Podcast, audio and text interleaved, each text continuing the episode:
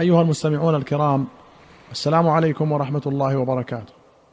في كتاب القضاء أخرج البخاري عن أبي قلابة أن عمر بن عبد العزيز أبرز سريره يوما للناس ثم أذن لهم فدخلوا فقال لهم ما تقولون في القسامة؟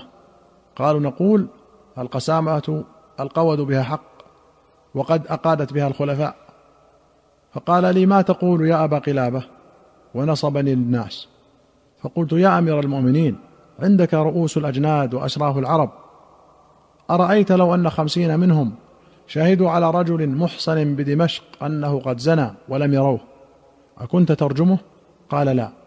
قلت أرأيت لو أن خمسين منهم شهدوا على رجل بحمص أنه قد سرق. أكنت تقطعه ولم يروه؟ قال لا. قلت فوالله ما قتل رسول الله صلى الله عليه وسلم أحدا قط إلا في إحدى ثلاث خصال. رجل قتل بجريرة نفسه فقتل. أو رجل زنى بعد إحصان. أو رجل حارب الله ورسوله وارتد عن الإسلام. فقال القوم أوليس قد حدث أنس بن مالك أن رسول الله صلى الله عليه وسلم قطع في السرق وسمر الأعين ثم نبذهم في الشمس؟ فقلت أنا أحدثكم حديث أنس. حدثني أنس أن نفرا من عكل ثمانية. قدموا على رسول الله صلى الله عليه وسلم فبايعوه على الإسلام فاستوخموا المدينة فسقمت أجسامهم فشكوا ذلك إلى رسول الله صلى الله عليه وسلم. فقال ألا تخرجون مع راعينا في إبله فتصيبون من أبوالها وألبانها؟ قالوا بلى.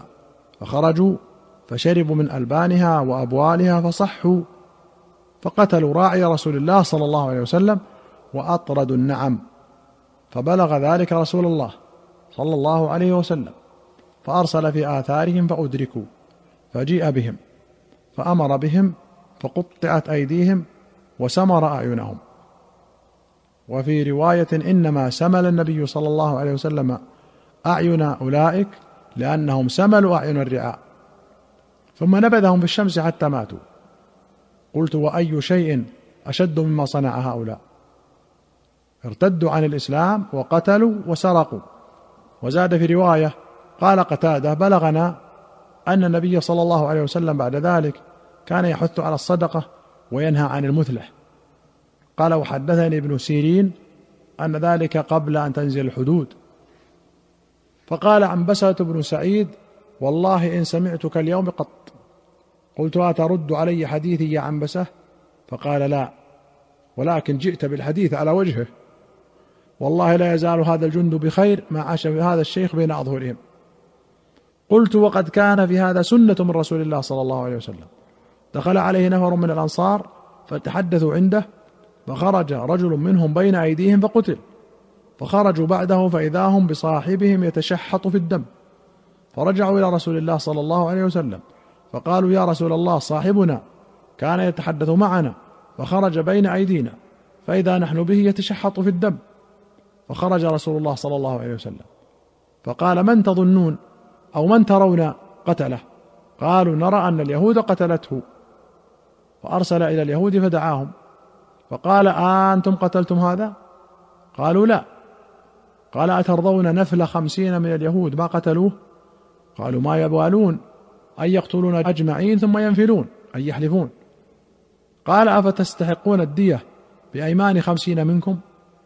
قالوا ما كنا لنحلف فوداه من عنده.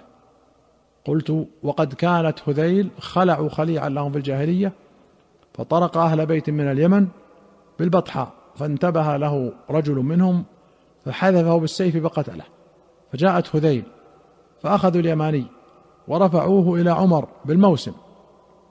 وقالوا قتل صاحبنا فقال إنهم قد خلعوه. فقال يقسم خمسون من هذيل ما خلعوه.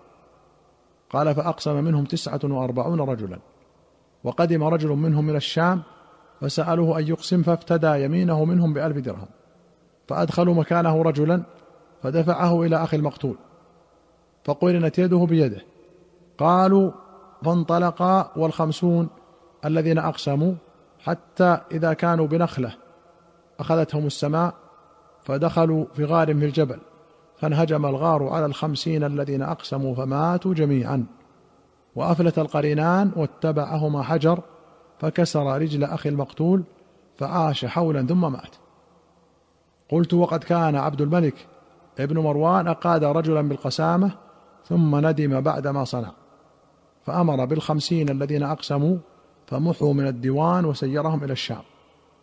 أبو قلابة هو عبد الله بن زيد الجرمي. أحد أعلام التابعين وثقاتهم معدود في الطبقة الأولى من طبقات تابع البصرة. وعنبسه هو ابن سعيد بن العاص الأموي القرشي. سمع أبا هريرة وروى عنه الزهري. والسرق مصدر سرق يسرق والاسم السرق والسرقة. وقوله سمر عينه أن يحملها مسمارا وكحلها به ليذهب البصر. وسملها إذا فقأها بحديدة محماة. والرعاء جمع راع. وقوله استوخموا المدينة أي لم توافق مزاجهم. وسيأتي حديثهم في كتاب الطب إن شاء الله. والنفل اليمين والخليع هو المخلوع وهو الذي خلعه قومه أي حكموا بأنه مفسد فتبرأوا منه. وهذا مما أبطله الإسلام. ولذا قيده بقوله في الجاهلية. وقوله انهجم عليهم الغار أي سقط عليهم بغتة. والقرينان هما أخو المقتول والذي أكمل الخمسين. وحاصل القصة أن القاتل ادعى أن المقتول لص وأن قومه خلعوه فانكروا هم ذلك وحلفوا كاذبين فأهلكهم الله بحنث القسامة وخلص المظلوم وحده.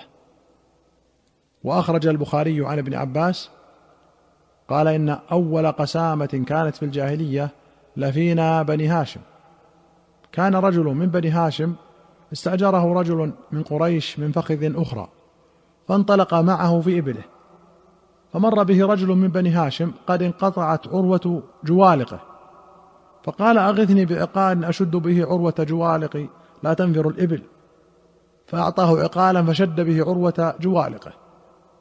فلما نزلوا عقلت الإبل إلا بعيرا واحدا.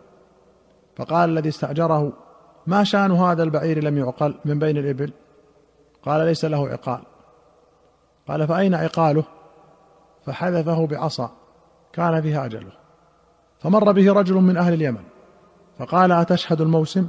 قال ما أشهد وربما شهدته. قال هل أنت مبلغ عني رسالة مرة من الدهر؟ قال نعم. قال فإذا شهدت الموسم فنادي يا آل قريش. فإذا أجابوك فنادي يا آل بني هاشم. فإن أجابوك فسل عن أبي طالب فأخبره أن فلانا قتلني في عقال ومات المستأجر.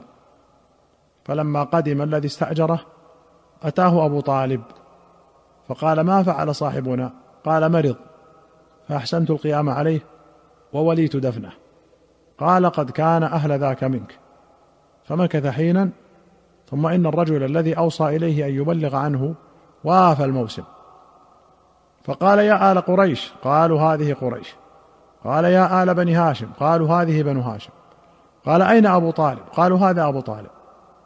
قال أمرني فلان أن أبلغك رسالة أن فلانا قتله في عقال. فأتاه أبو طالب فقال اختر منا إحدى ثلاث. إن شئت أن تؤدي مئة من الإبل فإنك قتلت صاحبنا. وإن شئت حلف خمسون من قومك إنك لم تقتله فإن أبيت قتلناك به. فأتى قومه فأخبرهم. فقالوا نحلف. فأتته امرأة من بني هاشم كانت تحت رجل منهم قد ولدت منه. فقالت يا أبا طالب أحب أن تجيز ابني هذا برجل من الخمسين ولا تصبر يمينه حيث تصبر الأيمان. ففعل. فأتاه رجل منهم فقال يا أبا طالب أردت منا خمسين رجلا أن يحلفوا مكان مئة من الإبل يصيب كل رجل منهم بعيران هذان بعيران فاقبلهما مني ولا تصبر يميني حيث تصبر الأيمان. فقبلهما وجاء ثمانية وأربعون فحلفوا. قال ابن عباس فوالذي نفسي بيده ما حال الحول ومن الثمانية وأربعين عين تطرف. الجوالق بضم الجيم وكسر اللام وفتحها وعاء من جلود وثياب وغيرها وجمعه جوالق وجواليق. وصبر اليمين إلزام المتهم بها وإكراهه عليها. وقولها تجيز ابني أي تعفيه من اليمين. ورويت تجير بالراء المهملة. وقوله حيث تصبر الأيمان أي بين الركن والمقام قاله ابن التين. وعين تطرف بكسر الراء تتحرك. أيها المستمعون الكرام إلى هنا نأتي إلى نهاية هذه الحلقة. حتى نلقاكم في حلقة قادمة بإذن الله. نستودعكم الله. والسلام عليكم ورحمة الله وبركاته.